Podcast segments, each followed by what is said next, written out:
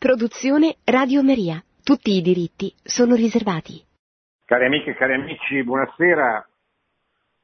Riprendiamo anche questa sera il testo della Congregazione per la Dottrina della Fede sulla collaborazione fra l'uomo e la donna. È un testo del 2004, ma come già vi ho detto nelle due precedenti trasmissioni, mi sembra molto importante eh, riprenderlo, rilanciarlo, invitare tutti a leggerlo.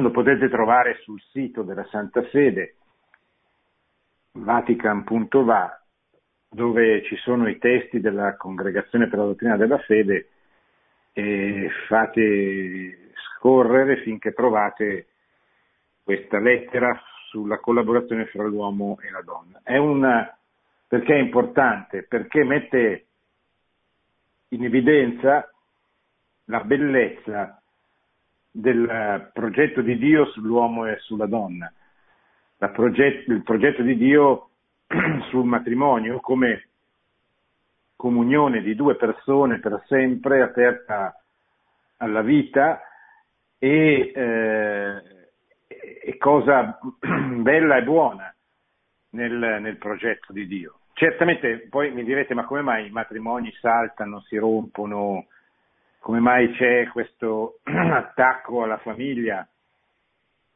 culturale, cominciare dal 68 ma anche prima, ed esploso poi in questi ultimi anni con la bioetica, con l'attacco anche alla vita, proprio alla trasmissione della vita al modo di trasmettere la vita. Oggi i figli si eliminano con l'aborto, si, si fanno in provetta e questo rende ancora più urgente, importante, e significativo il, il, modo, cioè la sessualità che è il, il progetto di Dio attraverso cui eh, il Signore ha voluto che la vita venisse trasmessa e che si compisse quella comunione anche fisica, carnale, fra, fra, l'uomo e la donna, fra il marito e la moglie, che è il significato unitivo del matrimonio,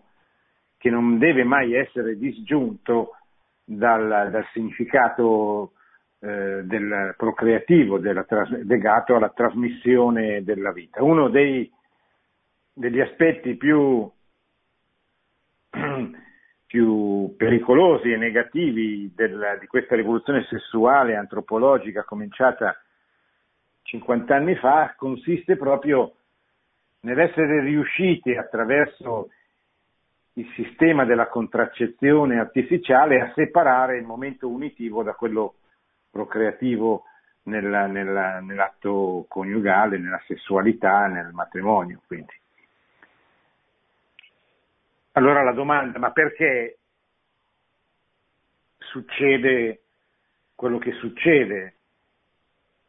E, e la risposta è perché, perché l'uomo non è perfetto.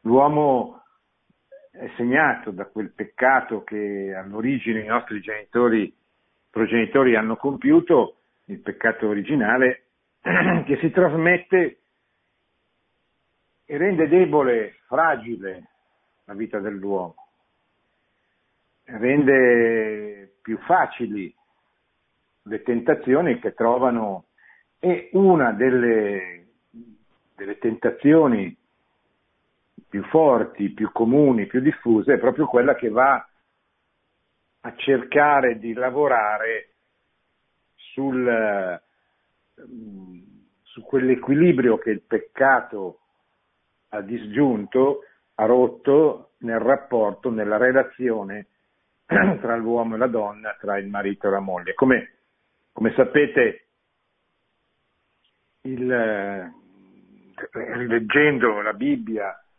la Genesi, eh, noi vediamo come una delle prime conseguenze del peccato è che scoprirono di essere nudi ed ebbero vergogna e come il Signore annunciò appunto ad Adamo che eh, avrebbe dovuto cioè ad Adamo ed Eva la difficoltà della loro relazione. Verso tuo marito ti sentirai attratta, ma lui ti, ti dominerà. E allora dobbiamo, però, però, Dio non accetta questa condizione, che pure è una conseguenza del peccato che liberamente hanno compiuto Adamo ed Eva. E, e subito provvede, subito, cioè, e provvede al fine di, di, di restaurare, anzi di migliorare ancora in qualche modo la condizione dell'uomo rispetto alla, al paradiso terrestre, al giardino dell'Eden. E, e inizia così la storia che vedremo, la storia della salvezza. Una storia che è il rapporto fra Dio e il suo popolo, Israele, e poi fa Cristo e la sua Chiesa, dopo l'incarnazione e la, risur- la morte e la resurrezione del Signore Gesù. E quindi vediamo, cominciamo a vedere proprio, poi vedremo i singoli passaggi, eh, questo progetto d'amore. Dio non abbandona il suo popolo, non abbandona gli uomini nel, nel peccato. Eh, sarebbe potuto accadere, dice, beh, avete voluto, avete voluto, avete voluto ribellarvi, adesso rimanete nella ribellione, ma, ma Dio non, non ragiona così. Dio è proprio come è descritto bene, soprattutto nella, nell'Antico Testamento, è innamorato del, del, suo popolo, lo va a cercare, non accetta il suo tradimento, la sua infedeltà. Lui rimane fedele. E quindi vedremo adesso poi col prosieguo di, di quest- della lettura di questo testo vedremo proprio queste tappe che accompagnano la vita dell'umanità verso l'incontro definitivo e, com- compiuto con, con, il Signore della storia che avverrà alla fine dei tempi storici, che avverrà quando il Signore tornerà prendendo possesso definitivo della terra, del tempo e dell'umanità. Ecco allora che dobbiamo vedere eh, questi passaggi prima di quelli, di quelli, storici della storia della salvezza, i passaggi antropologici. cioè che, che, che cos'è l'uomo secondo, secondo la Bibbia e intanto dice, prima di tutto, dice il testo, bisogna sottolineare il carattere personale dell'essere umano. Cioè ogni uomo è una persona, non è un ente, non è una cosa, non è un angelo, non è un animale, è una persona. E la caratteristica della persona è questa sua unità di corpo e di anima, di spirito e di corpo. Se non fosse così non sarebbe un uomo, sarebbe appunto una belva, un animale o eh, un angelo, che, che sono puri spiriti. L'uomo è una persona, in uguale misura l'uomo e la donna, ambedue infatti sono stati creati ad immagine e somiglianza del Dio personale. L'uomo è una persona come Dio è una persona, anzi è un, uno e trino, è una persona e tre persone, è una realtà in tre persone. Il grande mistero della nostra fede, il mistero della Santissima Trinità, proprio ci, ci rivela eh, questa verità così importante e profonda. Dio è una persona e Dio è tre persone. Cioè è un Dio personale che come, come, ricordiamo quando facciamo il segno della croce, eh, è, è, diciamo, è, unito in tre, in tre persone, il Padre, il Figlio e lo Spirito Santo. L'eguale dignità delle persone si realizza come complementarietà fisica, psicologica ed ontologica, dando luogo ad un'armonica unidualità relazionale. Che solo il peccato e le strutture di peccato iscritte nella cultura hanno reso potenzialmente conflittuale. Cosa è successo? Beh, al di là di queste parole che possono apparire un po' difficili, complesse, ma in realtà sono, esprimono una verità molto, molto, molto sem- cioè, semplice, anche se non alla portata della nostra, della nostra ragione. E la unidualità relazionale che cos'è? È il fatto che gli uomini, cioè il marito e la moglie, sono due,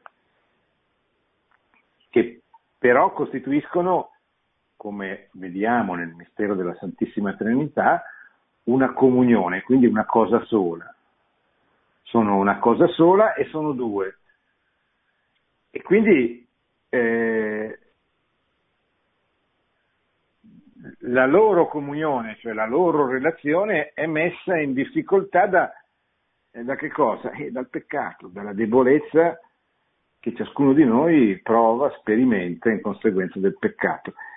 E in più da quelle che San Giovanni Paolo II chiama nella esortazione apostolica Reconciliarsi e Penitenze le strutture di peccato, che sono quelle, quegli ambienti possono diventare anche ambienti giuridicamente rilevanti, possono diventare stati,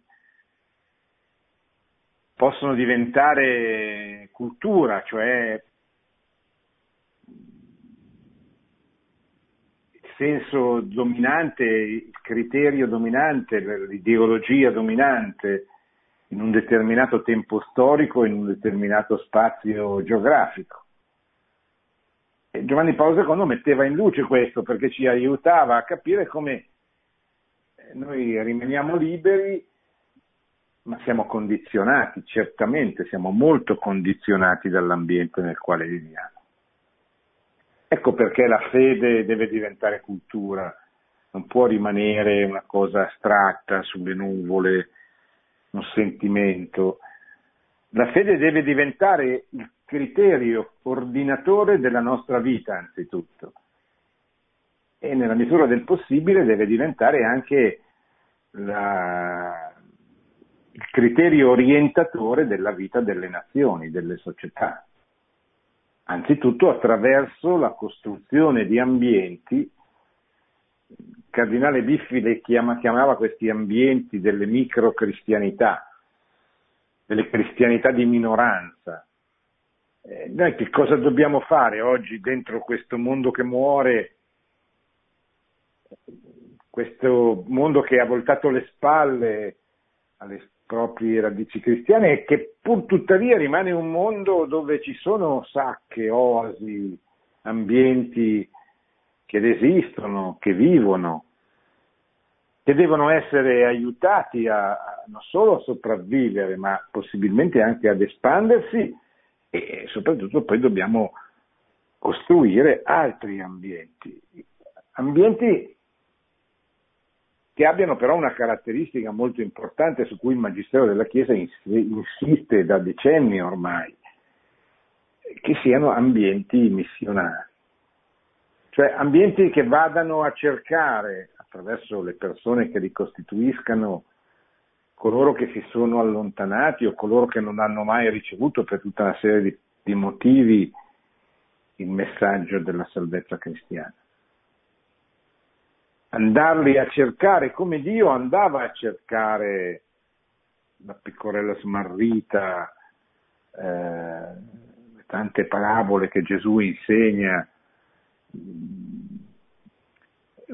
proprio per per mostrare questo suo amore, questa sua ricerca di tutto, di tutti, cioè questa sua volontà di non abbandonare nessuno e quindi di andare a, a ricercare le pecore una per una perché nessuna si vada, si possa perdere.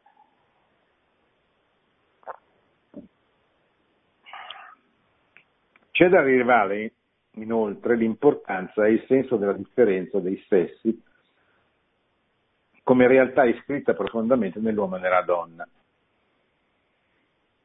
la sessualità caratterizza l'uomo e la donna non solo sul piano fisico, ma anche su quello psicologico e spirituale, improntando ogni loro espressione. Noi viviamo un tempo di grande promiscuità, un tempo successivo alla rivoluzione del 68, eh, che ha portato ad abbandonare eh, un'idea che è anche il titolo di un bellissimo libro che suggerisco, che abbiamo presentato a Radio Maria, scritto da un sacerdote che vive in Italia, francese, Don Etienne Rose, la bellezza e lo splendore della differenza sessuale.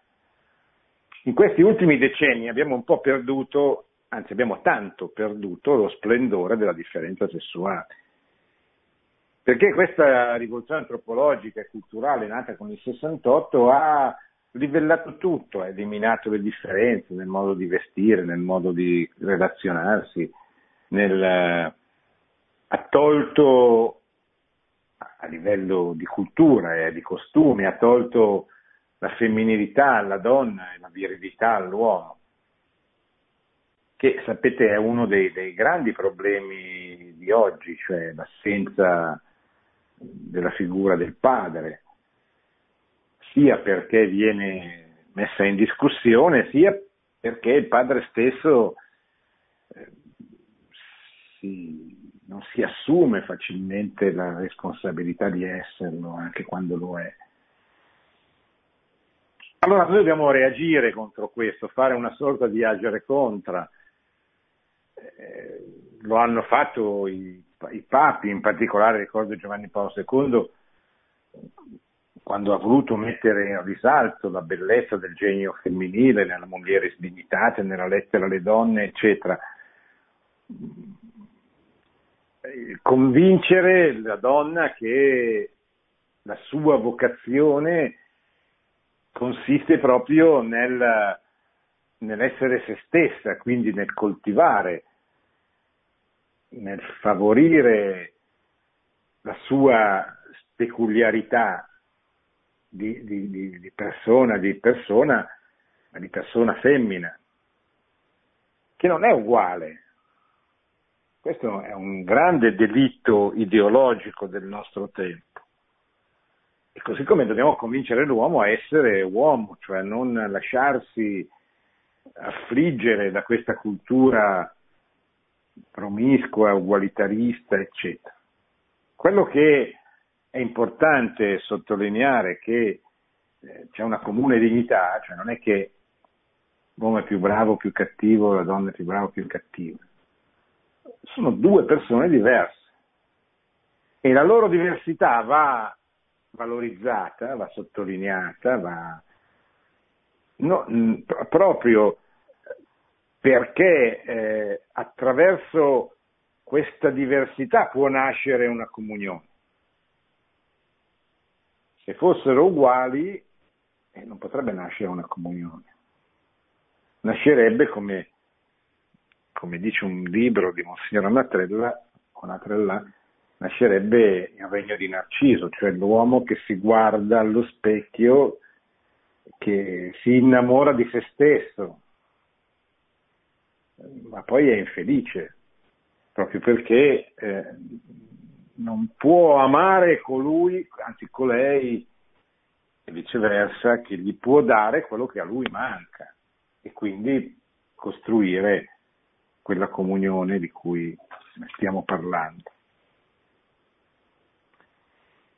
essa, cioè la sessualità, non può essere ridotta a puro e insignificante dato biologico, ma è una componente fondamentale della personalità, un suo modo di essere, di manifestarsi, di comunicare con gli altri, di sentire, di esprimere e di vivere l'amore umano. Questa capacità di amare, riflesso e immagine del Dio amore, ha una sua espressione nel carattere sponsale del corpo cui, in cui si iscrive la mascolinità e la femminilità della persona. È la dimensione antropologica della sessualità inseparabile da quella teologica. La creatura umana, nella sua unità di anima e di corpo, è qualificata fin dal principio della, dalla relazione con l'altro da sé. Che cosa? Cioè, noi siamo delle persone Aristotele diceva degli animali politici, delle persone che vivono attraverso le relazioni che costruiscono. Noi non potremmo raggiungere nessun obiettivo se non attraverso le relazioni che instauriamo con gli altri. Ecco perché si dice che l'uomo è un animale politico. Perché è un essere che realizza la sua vocazione, che risponde alla sua vocazione, alla chiamata, attraverso i, le relazioni che, che stavo raccontando. Se vuole raggiungere un obiettivo economico deve mettersi insieme ad altri, politico uguale, sportivo lo stesso.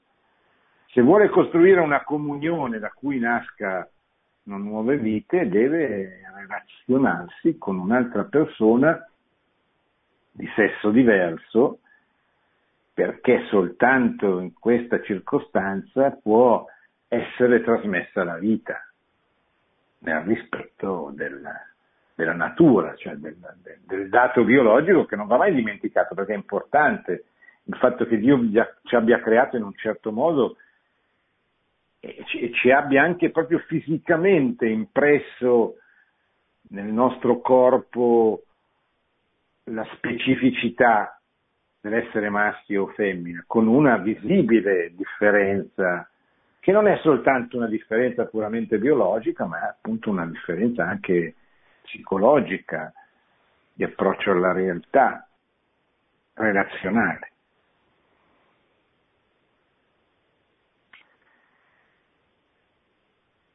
Come si fa a guarire questa, questa persona ferita? Perché eh, non dimentichiamoci, soprattutto nel nostro tempo,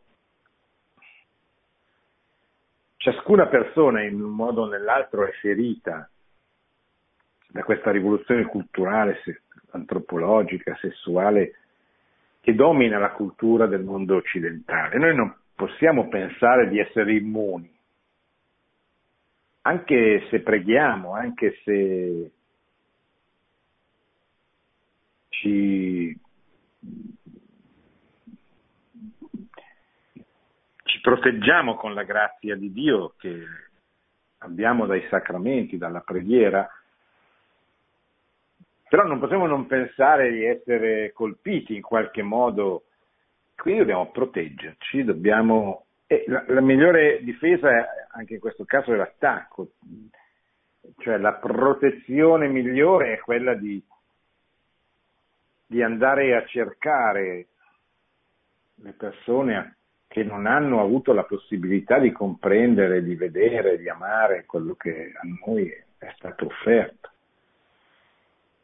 Eh, Sant'Agostino diceva animam salvati, anima predestinati, cioè attraverso lo sforzo di salvare le anime, noi salviamo la nostra anima.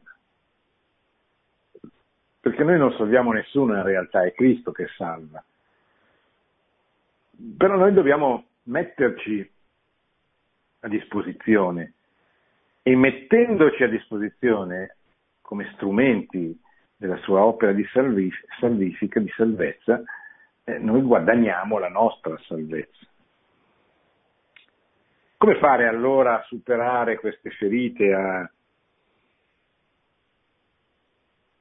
E bisogna dunque, dice il documento, rompere questa logica di peccato e cercare una via di uscita che permetta di eliminarla dal cuore dell'uomo peccatore.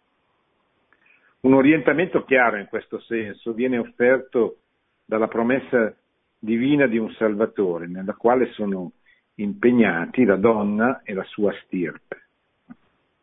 Sempre Genesi eh, si vede appunto come la donna, che è Maria, nella quale nascerà il Salvatore, sarà la via attraverso la quale, la mediatrice attraverso la quale ciascuno di noi otterrà le grazie che gli sono sufficienti, necessarie e sufficienti per, per raggiungere, per fare la volontà di Dio, per raggiungere la sua santificazione. Adesso dobbiamo vedere come si realizza la promessa di Dio. cioè come si è realizzata e come si sta realizzando la, la storia della salvezza. Una prima vittoria sul male è rappresentata dalla storia di Noè, uomo giusto che guidato da Dio sfugge al diluvio con la sua famiglia e con le diverse specie di animali, siamo sempre in Genesi. Quindi Noè è una prima tappa della storia della salvezza. Le cose si mettono male, allora Gesù, allora Dio chiede a Noè di costruire quest'arca, di mettere dentro l'arca eh, tutte le specie in modo da poter garantire la continuazione e poi, e poi diffonde questo tremendo castigo che appunto sarà il diluvio. Dice la Bibbia eh, che poi Dio si pentirà e prometterà di non avere mai, che non avrebbe mai più ripetuto una cosa del genere. Ora anche qui noi abbiamo, mostriamo queste parole, abbiamo questo linguaggio molto eh, semplice, molto, come dire, alla portata di tutti, ma, ma in realtà eh, eh, le cose, come ce le descrive la Bibbia, sono andate così. Cioè Dio cerca il suo popolo e cerca di costruire con il suo popolo l'arca della salvezza. E poi sarà la Chiesa, no? l'arca definitiva fino alla seconda venuta, fino alla fine dei tempi.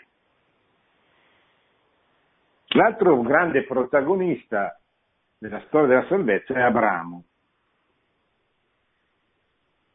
Dio comincia così a svelare il suo volto affinché attraverso il popolo eletto l'umanità, cioè il popolo di Israele, l'umanità prenda la via della somiglianza divina, cioè della santità e quindi del cambiamento del cuore.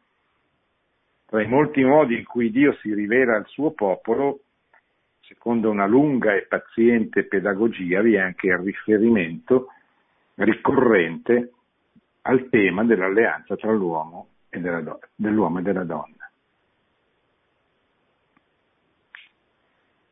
Ciò è paradossale se si considera il dramma rievocato dalla Genesi e la sua replica molto concreta al tempo dei profeti, come pure la mescolanza fra sacro e sessualità presente nelle religioni che circondano Israele.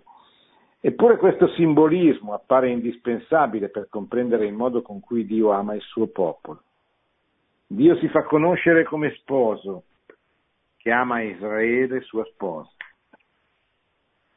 Se in questa relazione Dio viene descritto come un Dio geloso ed Israele denunciato come sposa adultera o prostituta, il motivo è che la speranza, rafforzata dalla parola dei profeti, è proprio quella di vedere la nuova Gerusalemme, di vederla diventare la sposa perfetta. Dice Isaia al numero 62, come un giovane sposa una vergine, così ti sposerai il tuo architetto. Come gioisce lo sposo per la sposa, così il tuo Dio gioirà per te. Ricreata nella giustizia e nel diritto, nella benevolenza e nell'amore, colei che si era allontanata, la sposa, il popolo, il popolo di Israele, che si era allontanata per cercare la vita, per cercare la felicità negli altri dei, gli dei falsi, Ecco, questa prostituta, come, come viene chiamata, questa meretrice, tornerà a Dio. Tornerà a Dio e chiederà a Dio di essere perdonata. E lo udrà dichiarare, tuo sposo è il tuo creatore. Siamo sempre in Isaia. È in sostanza lo stesso dato che si afferma quando, parallelamente al mistero dell'opera che Dio realizza attraverso la figura del servo sofferente. Il libro di Isaia evoca la figura femminile di Sion, adornata di una trascendenza, di una santità che prefigurano il dono della salvezza destinata ad Israele. Poi abbiamo un altro, un altro scenario molto bello, molto umanamente molto bello, il Cantico dei Cantici. Cantico dei Cantici, Cantico dei Cantici è la descrizione eh, della luna di miele di due innamorati, si cercano, si perdono, si trovano, eccetera. Eh, dice la lettera, rappresenta senza dubbio il Cantico dei Cantici un momento privilegiato nell'uso di questa modalità di rivelazione. Questa grande, questa grande passione, questo grande amore che viene descritto nel Cantico dei Cantici, proprio ci, eh, ci aiuta a vedere la, la bellezza che, di cui parlavo prima, la bellezza, lo splendore del fatto che Dio abbia creato l'uomo maschio e femmina. Eh,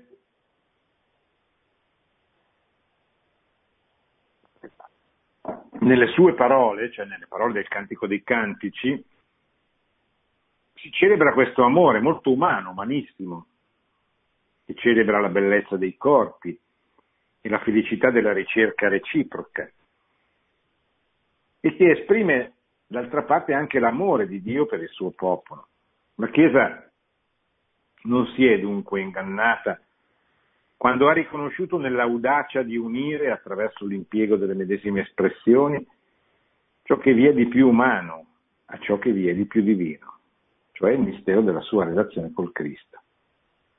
Lungo tutto l'Antico Testamento si configura una storia di salvezza che mette simultaneamente in gioco la partecipazione del maschile e del femminile.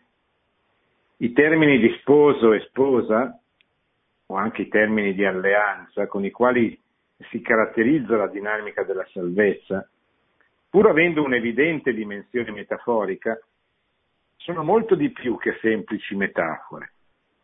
Eh, questo vocabolario nuziale tocca la natura stessa della relazione che Dio stabilisce con il suo popolo, anche se questa relazione è più ampia di ciò che può sperimentarsi nell'esperienza nuziale umana. Certo che il rapporto di Dio col suo popolo, che poi diventa la Chiesa dopo l'incarnazione, è un rapporto lungo, complesso, delicato, difficile, eccetera, molto di più di, di quello che può essere il rapporto tra un marito e una moglie, o il marito, moglie e figli, eccetera. E, e pur tuttavia c'è una grande, c'è una grande somiglianza, è Dio che, che va a cercare, noi dobbiamo alzare lo sguardo, dirgli di sì, eh, come dire, stare vicina, incarnare, rispondere affermativamente a questa proposta, a questa affermazione, a questa passione, a questo grande amore che Dio ci, ci manifesta. Lo manifesta nell'Antico Testamento, ma poi soprattutto nel, nel Nuovo, fino, fino al sangue della croce. Parimenti le stesse condizioni concrete della redenzione sono in gioco nel momento in cui oracoli come quelli di Isaia associano ruoli maschili e femminili nell'annuncio e nella prefigurazione dell'opera della salvezza che Dio sta per compiere. Tale salvezza orienta il lettore sia verso la figura maschile del servo sofferente, sia verso la figura femminile di Sion.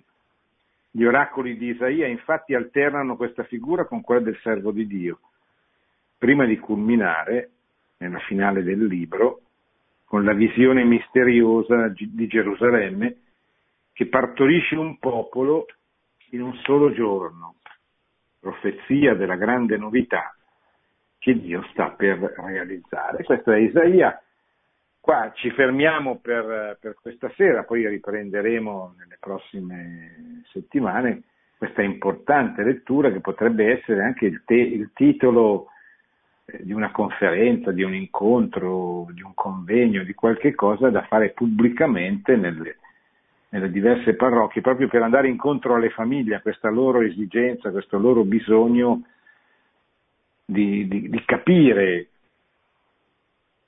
cos'è il matrimonio che fonda la famiglia.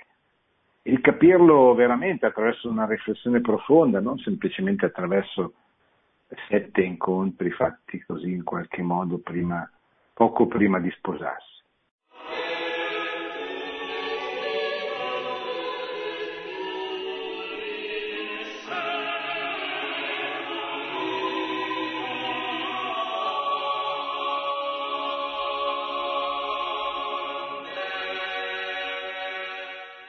Pronto? Pronto, buonasera. Eh, pronto, buonasera. buonasera.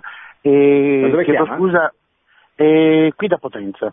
Da Potenza. Eh, sono Don Carlo e ho 60 anni e le volevo porre una semplicissima domanda, più che altro per un chiarimento mio degli studi fatti, eccetera. Lei ha citato il Cantico dei Cantici. Ecco, il Cantico dei Cantici, io ricordo, diciamo lì, eh, teologia biblica, non so se ha mh, anche lei questo tipo di informazione, che il Cantico dei Cantici all'inizio ha avuto un po' di problematiche nell'essere accolto nella canonicità dei libri, in quanto diciamo, questo canto eh, diciamo, di eh, amore chiaramente spirituale eh, nella scrittura eh, non si riferiva appunto eh, tra un uomo e una donna, ma tra Davide e Jonathan che esaltavano l'amore di Dio. Ecco, non so se lei ha un sentore o ha sentito, diciamo, eh, questa, questa, cosa. Ecco, semplicemente questo, se può eh, dire qualcosa su questo punto e la ringrazio molto. Ma eh, dunque a me pare evidentemente che sia un canto sponsale fra un, uomo, fra un maschio e una femmina, fra un uomo e una donna, così sono le parole che, che, si leggono nella versione tradotta. Poi io naturalmente non ho fatto l'indagine di come sia la versione originaria, cioè la vulgata o la versione con la lingua originale.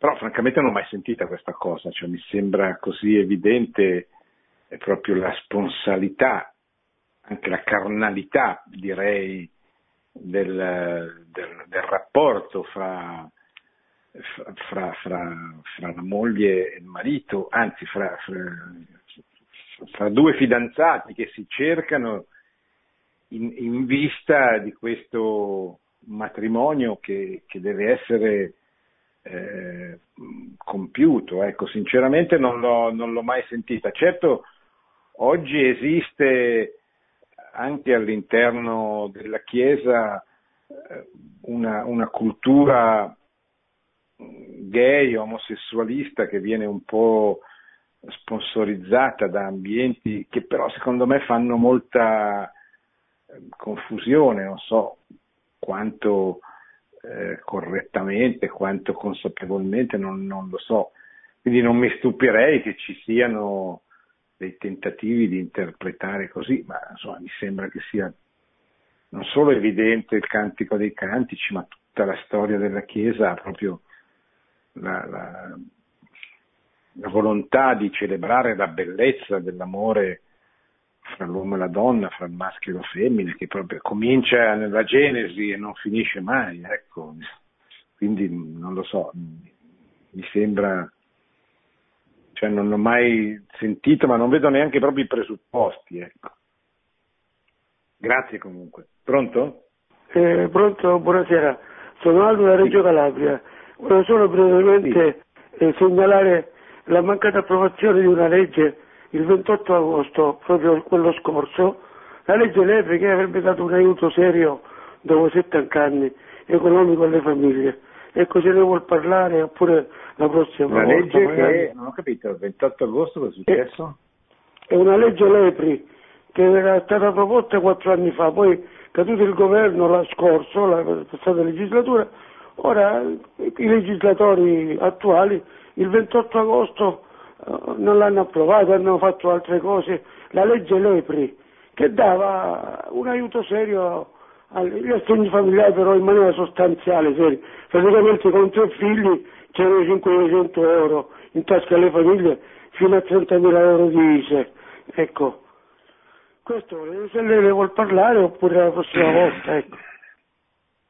Ma sì, io, cioè, nel senso che questo è un problema che incombe sulla famiglia in Italia, direi da sempre, cioè la famiglia è sempre stata osteggiata eh, da tutti i governi,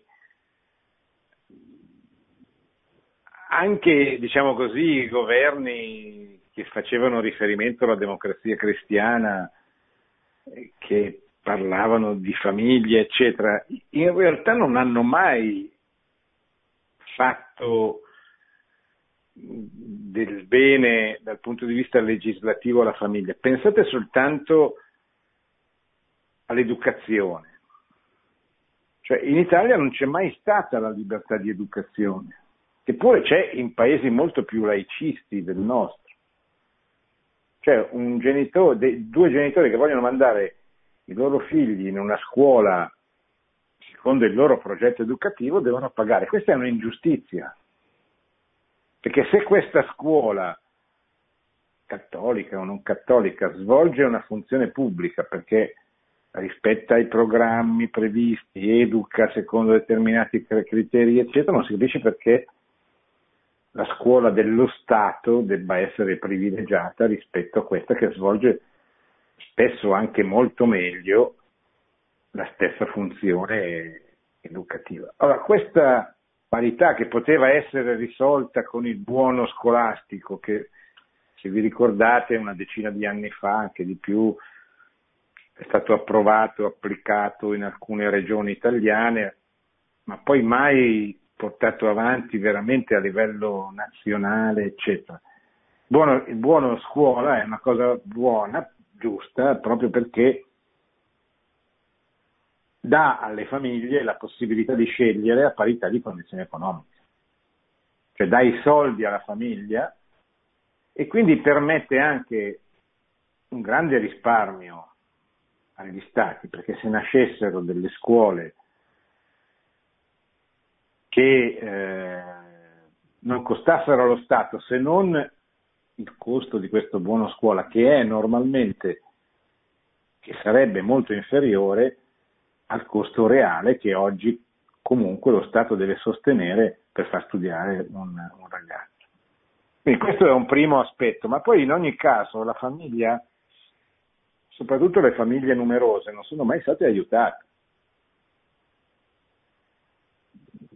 Per esempio, un'altra cosa, i lavoratori autonomi non hanno gli, gli sgravi per, per, i figli, questa è un'altra ingiustizia, cioè, perché uno che è un lavoratore autonomo che non ha lo stipendio fisso, che non è un, lavoratore dipendente, deve essere penalizzato anche nel, per il fatto che non riceve nessun aiuto, neanche sotto forma di tassazione, eccetera. Quindi c'è da pendente da molti anni la richiesta di eh, fisco a misura di famiglia che però non è mai stata approvata da nessun governo veramente in modo significativo e in modo importante.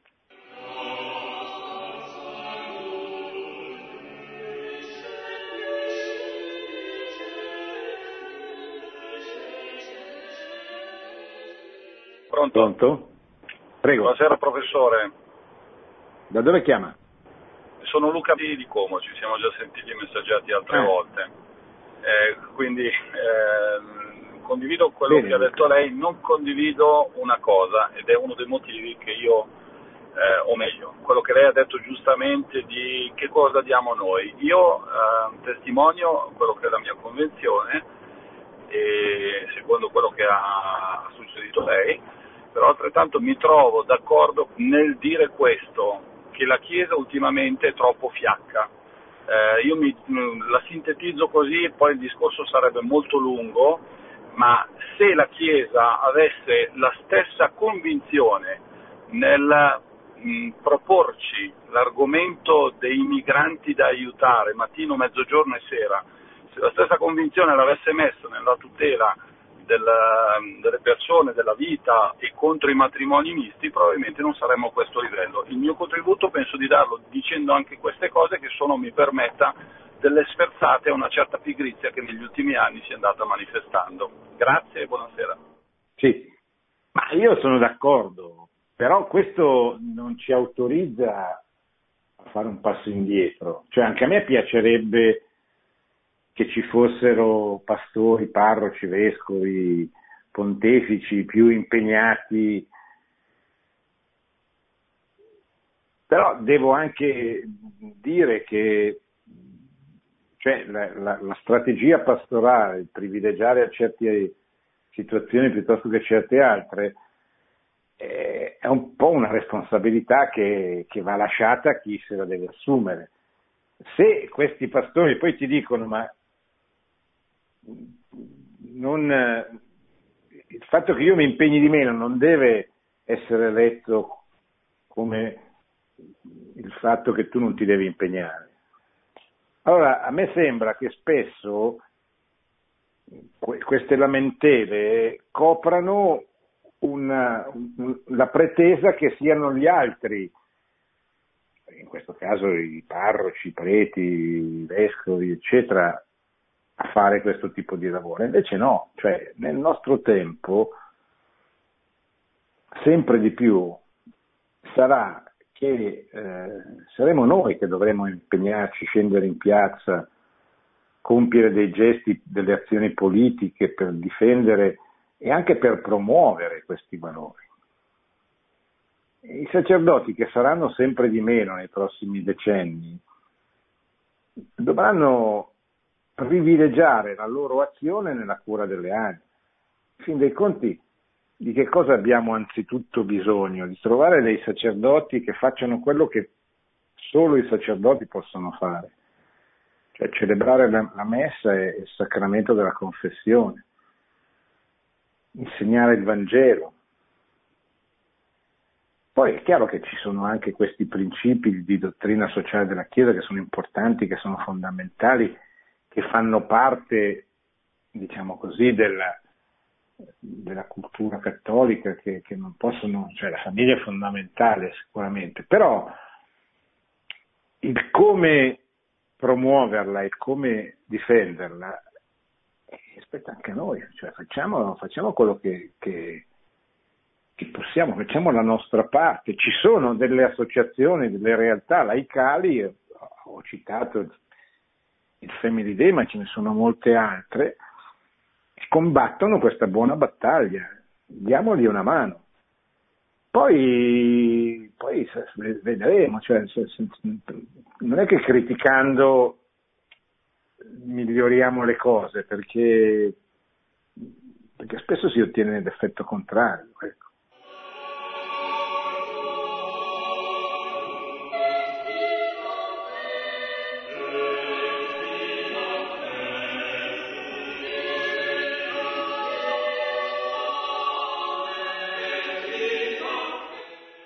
Ecco, prima di concludere volevo ricordare per esempio questo documento del Magistero della Chiesa che sto leggendo, così come altri documenti eh, da Mores Letizia, la Familiaris Consorzio, i, i numerosi discorsi sui temi vita-famiglia che, che, i pontefici hanno sempre fatto in questi, in questi anni noi cominciamo a farli circolare, a diffonderli, a leggerci. Quello che sto facendo io questa sera può essere tranquillamente fatto in una parrocchia ai genitori dei bambini che fanno catechismo, per dire, agli educatori, agli insegnanti di religione. Cioè noi abbiamo a disposizione un patrimonio che è racchiuso nel Magistero della Chiesa, trasmettiamolo comunichiamolo, mettiamolo appunto in comune con tutte le persone che non lo sanno, cioè non sanno quanto la Chiesa abbia impegnato se stessa nel diffondere con il suo magistero, quello dei papi, dei vescovi, la bellezza della famiglia, del matrimonio, della sessualità, eccetera. Facciamolo, facciamo conoscere queste cose. E questo lo possiamo fare noi, cioè non c'è bisogno di avere il permesso, il placet, eh, o ce lo deve dire il Papa o il Vescovo, perché questo è il nostro compito, questo è il compito previsto eh, dalla Christi Fideles Laici di Giovanni Paolo II, dall'Apostolica Mattuositate, una dichiarazione sull'apostolato dei laici del Concilio Vaticano II. Il compito del laico è la consacratio mondi, cioè è la consacrazione del mondo a Cristo.